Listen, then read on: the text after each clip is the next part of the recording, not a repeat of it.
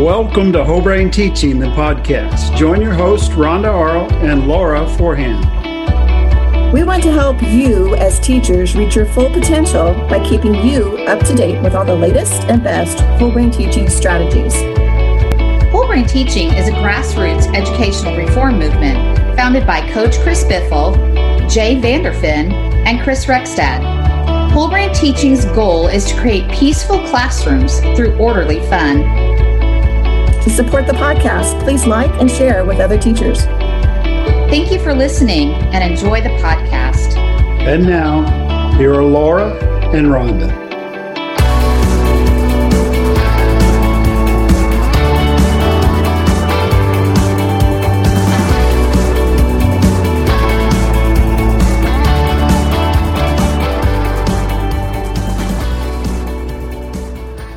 Hello, welcome to Whole Brain Teaching, the podcast. I'm Rhonda Arlt, and we are glad that you are all here listening with us today. I am a second grade teacher in Goddard, Kansas, um, advanced platinum certified instructor and assistant director of certification. And I couldn't be here without my bestie, Laura. Laura, would you introduce yourself? Absolutely. Thank you, Rhonda. Uh, my name is Laura Forehand, and I teach second grade in Northwest Missouri. And Rhonda and I both work on certification, that bronze level. Um, we help Nancy Stoltenberg with that. And uh, let's see, I think I've been doing whole brain teaching. We were talking about this before the podcast, I think seven years. I don't know. We lose track. It's just been so much fun. it's been so much fun. But on today's podcast, we are going to dive into a new and exciting conversation. Rhonda and I have been part of whole brain teaching, like I said, for seven, seven to eight years, and we have seen its transformational power for so many teachers and their students, including our own personal classrooms.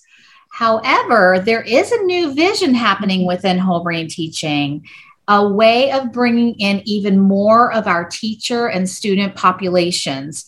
And we're going to talk today about people, students, and teachers with visual impairment. So today, we have silver certified whole brain teaching instructor Lakedra Lorzano. Oh, excuse me. Tell me how to pronounce your last name. I was going to ask you before. Lozano. Lozano. Okay, Lakedra Lozano, and she is here to talk to us about this very important endeavor. Welcome to the podcast, Lakedra. Thank you. Thank you. I'm super excited to be here. So excited. We are excited to talk to you about this new aspect of whole brain teaching. Before we discuss all the details, we want to start by learning a little bit more about you and what brought you to whole brain teaching. Sure. So I, I always tell people that my background in education is varied. Um, it started out with me never wanting to teach and ended up with me having two master's degrees and a specialist degree in all areas of education. So I pretty much taught uh, from infants all the way all the way up the uh, lifespan. So uh, my primary, I guess, work right now is K through 12 music and um, I do some other things like run my own school, but that's a whole different conversation. So uh, I'm working with the preschool through 12th grade population for the most part um, on a whole lot of different things. So it's it's very varied. My background is varied, and uh, yeah. Um, what got me into whole brain teaching? I've been at this now. This will be my eighth year using whole brain teaching. Um, so I started out kind of at the same time as you all did. Um, and it started out with me kind of going down a, I saw a video, a random video on like Facebook or YouTube, and it was just an, something. And it wasn't whole brain teaching related or anything, but I had done a search to find this particular video. I had never found it, but whole brain teaching popped up. It was a classroom management video. I, I really enjoyed what the, the teacher was doing, and I was looking for it on YouTube and things like that. Whole brain teaching pops up, and I'm like, oh, what's this? So then I go down the illustrious rabbit hole that a lot of us have gone down. And it started out with me watching um, a first grade teacher with 30 some kids, and, and she was doing class, yes, mirror words, and the three peat. And I'm like, oh, this is cool. Um, so I dived in, wanted to learn more, started watching even more videos, and and you know, kind of seeing how it uh, translated to upper grades and and everything else. And uh, then I saw that it was working at the college level, and I'm like, oh, this is neat. This is so neat. Um, so yeah, I went down the rabbit hole, and then I started the certification journey. Stopped the certification journey. Had four kids and came back to the certification journey. um, so here's the gold soon. Here's the gold. I'm, I'm, really working on that gold level. So yeah, and I've loved whole brain teaching ever since I found it. So yeah. awesome. I fell in love. It was love at first sight, and I'm just blessed and grateful to uh, have found it and to have met wonderful, wonderful educators through whole brain teaching. And we're all, you know, we all have a common interest. Absolutely. I agree. Absolutely. So let's first try to define what is meant by visually impaired. I think we all kind of have a different definition of that. And I know for me, I think visual impairment as those individuals who are completely blind, like no vision at all. But can you mm-hmm. help educate us with the term visual impairment? Does sight fall on a spectrum when it comes to visually impaired? Yes. So when we think about visual impairments, a lot of people automatically go towards what you can see. So you see somebody coming with a white cane and the red tip, and you're like, okay, that person probably is, you know, is likely blind or can't see or something like that. However, you don't think about the person that might be colorblind or mm-hmm. the person that might be nearsighted you know so it does fall or the person that might be um have problems where they can see some and not all or you know so it is it's a continuum so it's anything that's going to affect your vision anything it doesn't necessarily mean you're blind it doesn't necessarily mean you have all these eye issues it's anything that's going to affect your vision okay. in general and do you mind sharing with us a little bit about your visual abilities? Sure. So I um, was a 24 weeker, one pound, five ounce baby. So I was one of those micro preemies that were born in the 80s, low chance of survival, et cetera, et cetera. I was born blind. My eye, whatever muscles and nerves that were supposed to develop, didn't get a chance to in my one eye. Um, so I was born blind. I don't know, in, blind in one eye, I'm sorry. Mm-hmm. And I don't know any other way of life, if that makes sense. I could see out of one eye, and then I was born blind um, in the other eye. So I don't know any, you know, I've always had to, you know, work with one eye. Well, you know, as you get older, the eye that you have starts to kind of go, you know, as we get older. Sure. Um, so that happened to me very quickly in life. My freshman year, I suffered a retinal detachment in my good eye, and good is in huge quotation marks, air quotes, whatever you want to call them.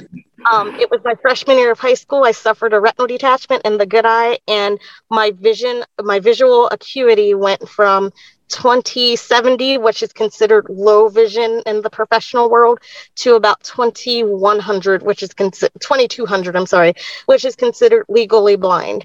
Um, I then, you know, again, you're getting older and older and you're still, you know, living and doing, doing your thing and adapting, you know, everything to what you can do and what you can see and can't see.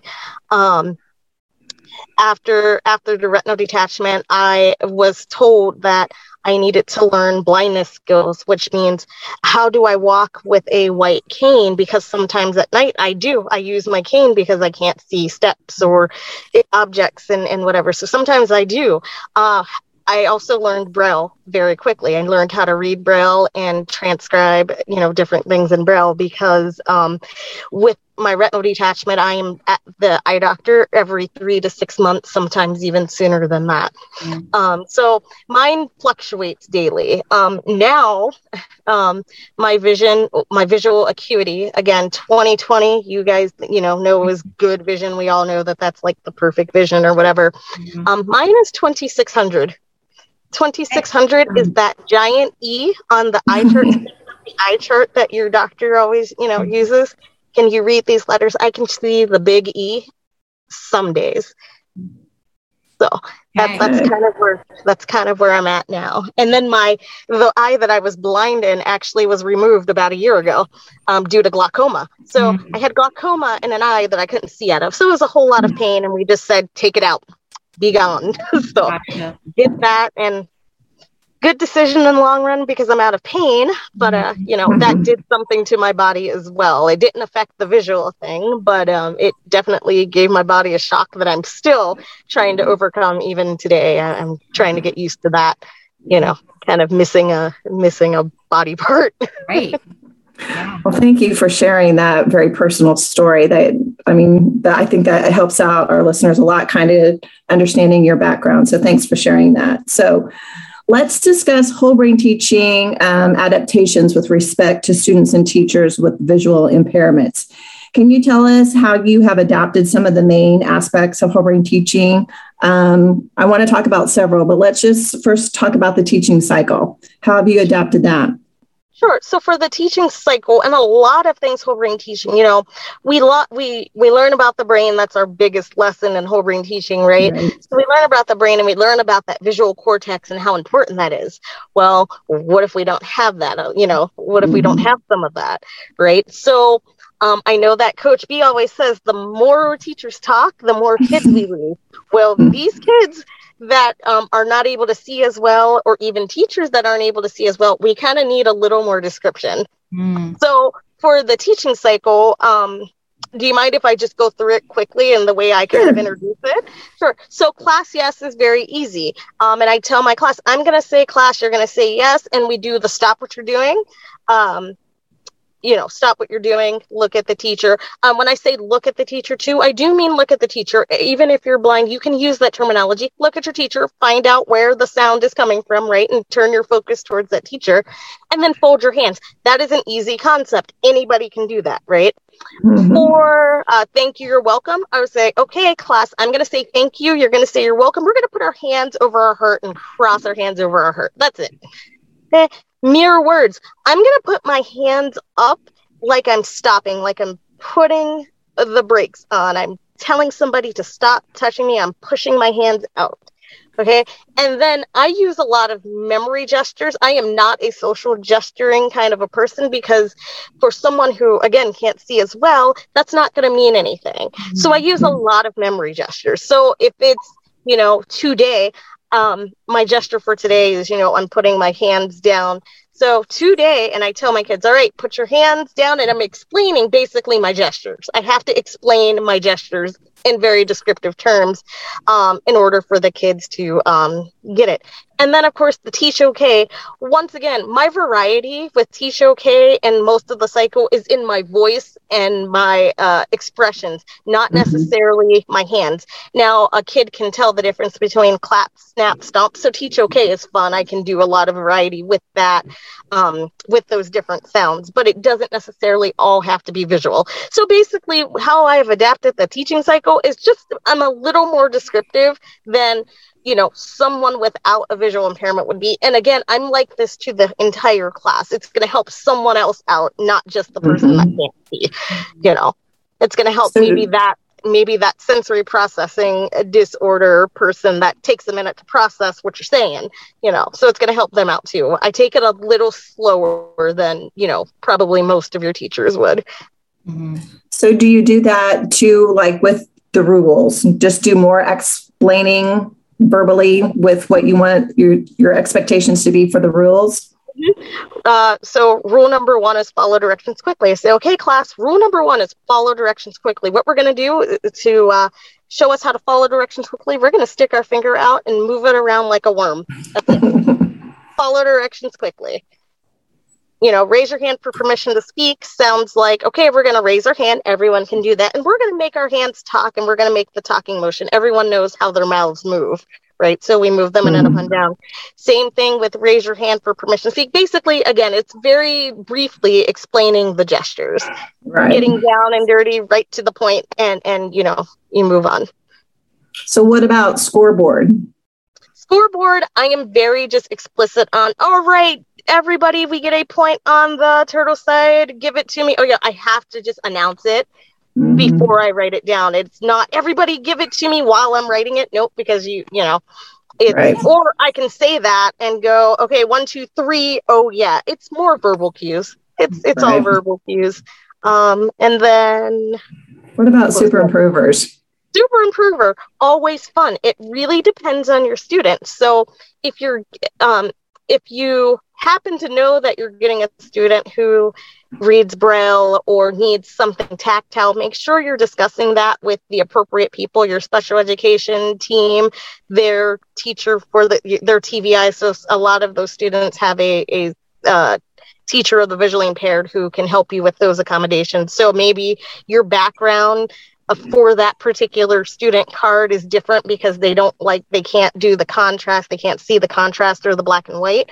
Maybe they just want tactile something. So make sure you know you can get their name labeled in braille if they're a braille reader. And then their um, stars would be you know you can use those tactile gemstone stickers uh, that are raised okay. so that you know that student can go and oh i need two more stars because i feel there's three here you know so there you know you can use more tactile clues um, if you have a whole class that has a variety of needs you just have to adapt it to those particular students and make sure that they have access to their at least their card and maybe someone else's if someone else is comfortable because you know or it's a display so you want everybody to see. So maybe you use gemstones for everybody and maybe mm-hmm. everyone gets a braille label. Um, mm. not that difficult to do, you know, especially in a um, in a classroom full of you know you know 25 students. It's not very difficult to get braille labels for everybody. So that student doesn't feel like oh i don't know how many uh, stars this person has to um, um, encourage them to keep going etc so you can do that for the entire class as well you know but it really depends on your situation and your student because everyone is super different when it comes to their needs mm-hmm. uh, as a visually impaired person or totally blind person. Yeah, and I think I like the ideas. Yeah, those are really good ideas, and I think it's important, um, like you mentioned, to make sure that you know your students. You know, know your students and what their needs are. Um, I think that goes for every every teacher, every classroom, and especially our you know our visually impaired teachers and students. So, um, as a teacher, I, I, guess through your definition, I, have some visual impairment, but definitely not on the scale that you have or that other teachers might have. But let's say a teacher like me that really doesn't have um, a visual impairment to your extent.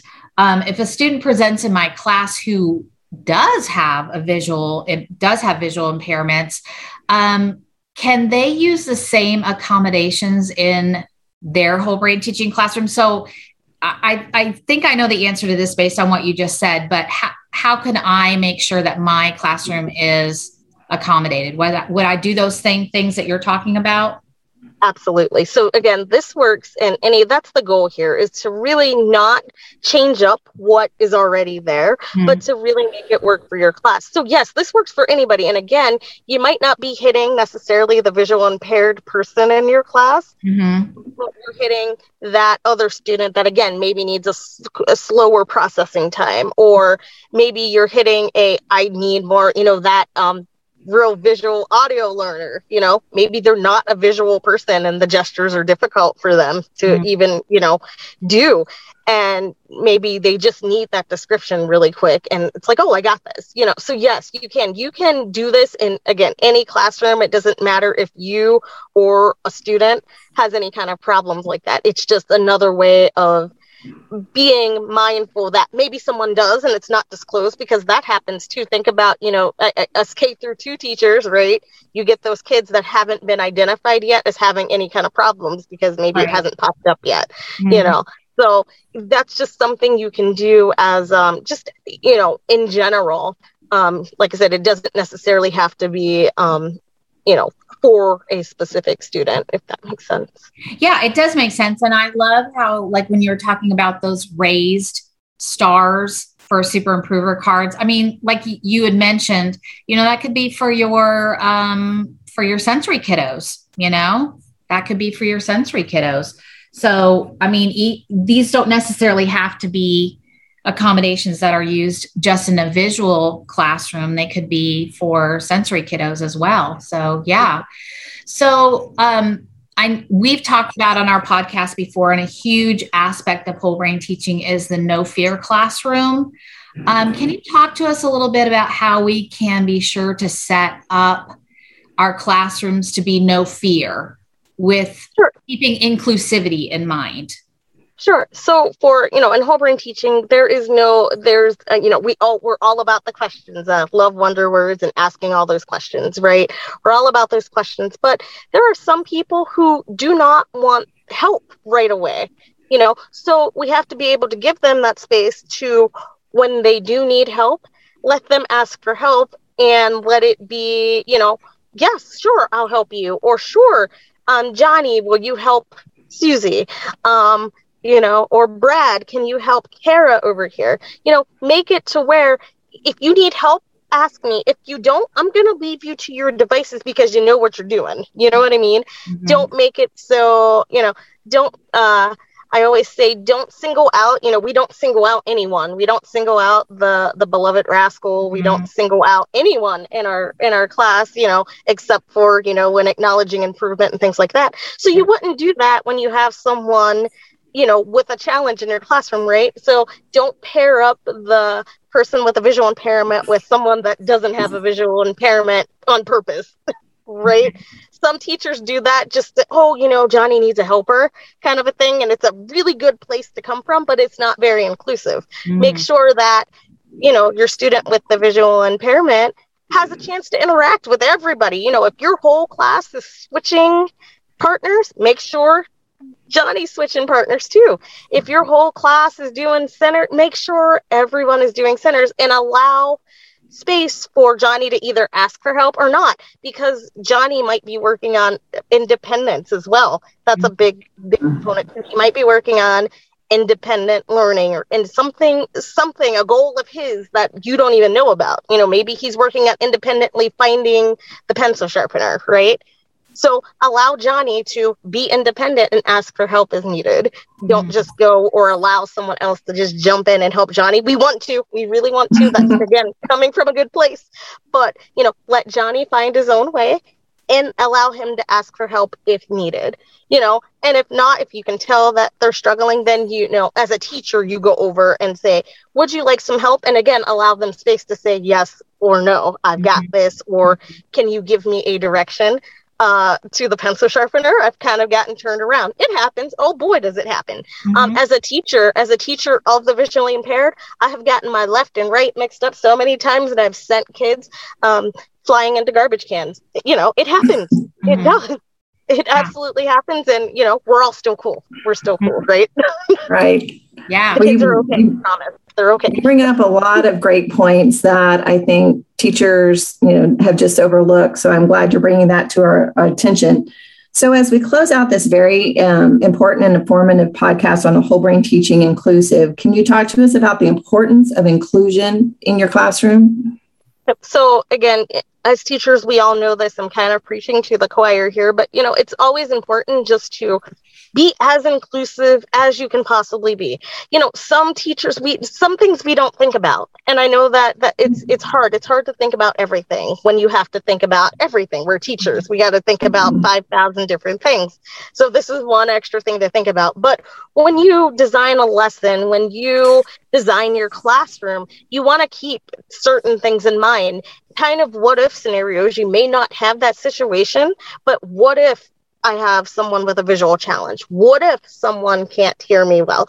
What if someone needs the sensory thing and I, you know, what if I have all three of those combined? Because that also happens. You know, what if I have all this combined? So, how can I set up my classroom to make sure that everybody feels included and everyone is comfortable? So, it's very, very important. And while we're on that subject, make sure again that everything that you do is inclusive. If you, if you know, the person with your visual impairment is also your beloved rascal. And we're making sure we're giving mighty groans for, you know, different things our rascals are doing. Make sure that's happening. You know, don't, again, coming from a really good place, but don't say, oh, Johnny's going to get it. He's, no, no, no. Johnny will get it. Absolutely. But despite Johnny's challenge get, challenges, he's still a beloved rascal. so we would treat Johnny like we would treat all of our beloved rascals, right? Right. So, yeah. you know, um, poor Johnny. I keep using him in all these things, but uh, Johnny needs a break.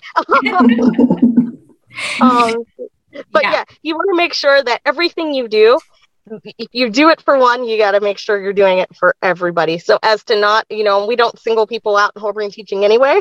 So, you know, just it's just a reminder because again, teachers we we have big hearts. We're coming from love and good places, but it's not going to be it's not going to benefit that person in the long run if we treat them differently, right?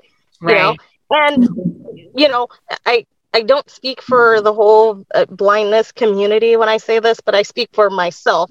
I just want to walk into a room and feel like everybody else feels. You Yeah. know, Yeah. you know, I want to make sure that the things that I read, I can read. The things that I have to produce, writing, braille, whatever the case may be, I can produce. You know, accessible, accessibly, and yeah, I just want to feel like everyone else. Um, so yeah. That was one of the biggest uh, pieces of advice my daughter gave me when uh, my grandson was born because he has. Um, he's medically complex, and and part of that is visual. And uh, of course, as a grandma, you know, you just want to. they're perfect, right? They're perfect. They can't do anything wrong. And she was just like, "Mom, he's being ornery. Don't let him get away with that." And I so I think that's really good advice, and I think you're right. We do those things out of a place of um, compassion, but in the long run, they're not beneficial. So thank you for bringing that to our attention. I think that's so important. So I'm going to ask you where is the vision of whole brain teaching inclusive? Where do you see that heading?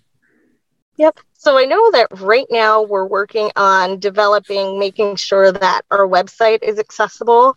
Um, our slideshows are accessible by putting in alt- alternative text or alt text, which is descriptions of the photos, because it's very important. You know, we, uh, whole brain teaching, again, very visual. Coach does a wonderful job at the visual uh, posters and everything.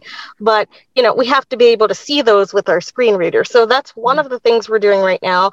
And I know that the vision of the, the team that is, has been put together, and it's fantastic, is really making whole brain teaching as accessible to everybody. So not just visual impairments, but hearing, mobility, uh, you know, our sensory students, our students that have um, autism, and every, you know, as much as we can, our um, English as a second language, all of that, we, you know, we want to make it inclusive everywhere and just know that it's a process.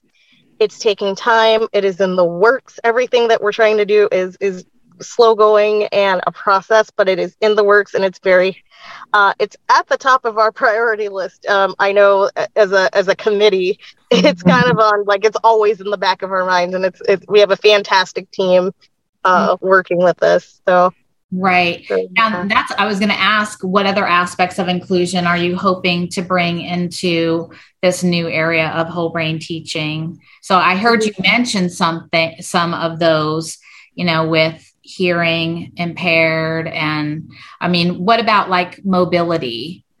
yeah, mobility. So you know, some of our students are not verbal. Right. So Oh, how yeah. do we res- how do we respond? You know, Mhm. how do we respond to the class yes? Well, what about putting class yes on their uh, devices where they're speaking, where they're communicating, or meeting them where they are in terms of their communication? You know, if they can only do a sign language yes, then that's what we get. That's awesome. You know, so you know things like that, and you know, a- a lot of this is, um, you know.